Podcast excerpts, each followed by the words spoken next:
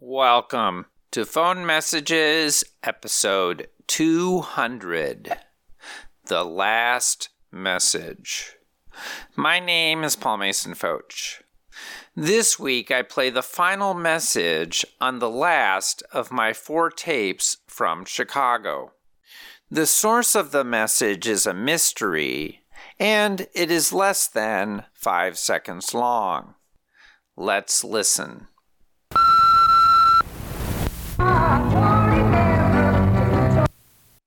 Since this is the last piece of sound on the tape, it's possible that it is a leftover fragment from an older recording. As a technology, cassette tapes were easy to record over, meaning if you did not have a blank tape, you could reuse one that had music on it you rarely listened to anymore. Theoretically, you could do this many times, although sound quality would degenerate with reuse. Recording over old cassettes made them into a palimpsest, with clips from past recordings sometimes emerging in the gaps, or at the end of a tape, as might be the case here. If this final sound is not a leftover fragment, it could be part of an outgoing message. But this is unlikely since usually I saved my outgoing messages in their entirety, and outgoing message tapes were at minimum 15 seconds long. Finally, the sound could have been left through an incoming call, perhaps the background music from someone who decided to hang up after they had dialed the wrong number, or a song left intentionally, as Chris Pearson sometimes did when he called. The other mystery this fragment presents involves the name of the song. Because it is such a short clip, the music app Shazam was unable to recognize it. But my best guess would be some 60s psychedelic rock band like Jefferson Airplane, since the power vocals remind me of Grace Slick.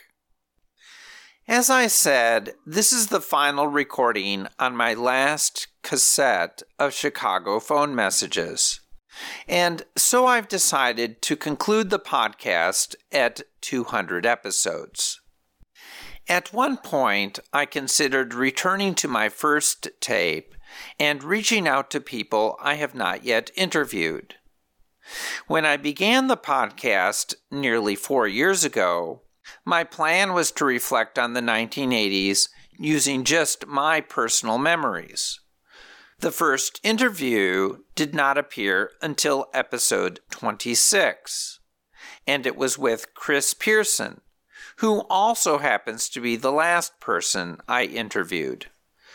It's important to emphasize that there are many messages I have not yet played because I was unable to find the person who called and receive their permission. Consequently, I am not ruling out the possibility of future bonus episodes with one of these missing voices. I also had hoped to include phone messages saved by others.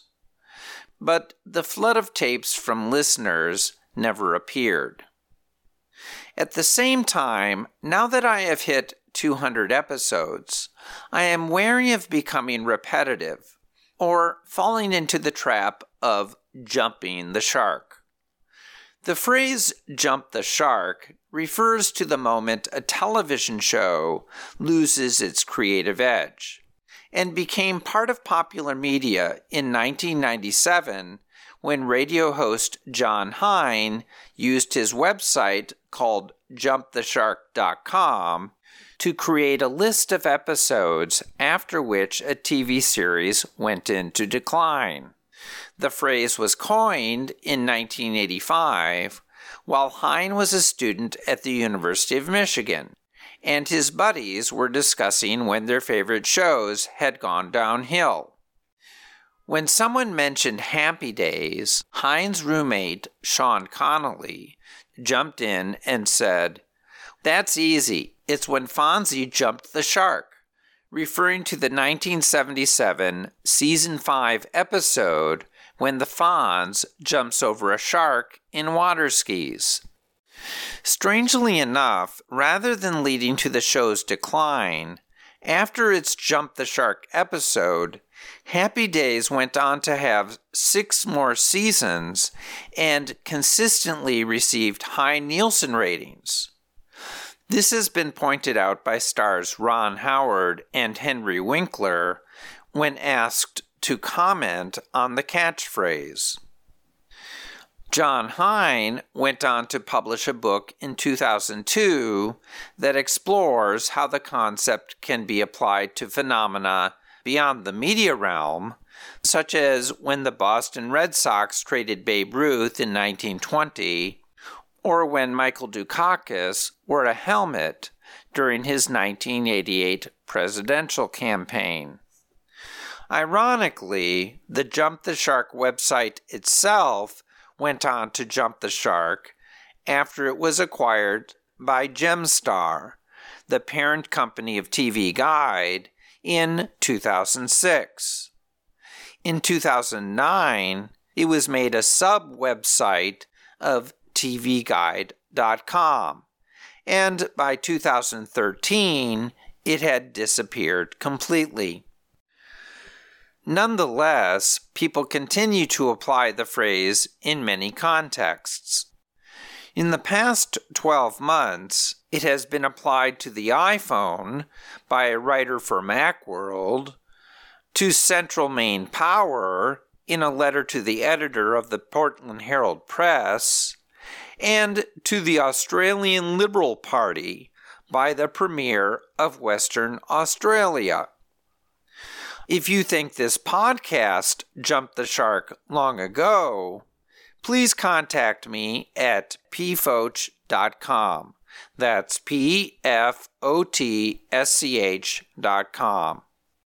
Before concluding the podcast, I must thank all those who participated in it by allowing me to use their old messages, and especially those that took the time to be interviewed. Thanks also to my occasional editor, Sadie Levin, and previously, Dewas Gurung. Finally, I am so grateful to all of you regular listeners out there. Although I never had a large audience, I know there were a few of you who tuned in every week. Thanks very much for listening.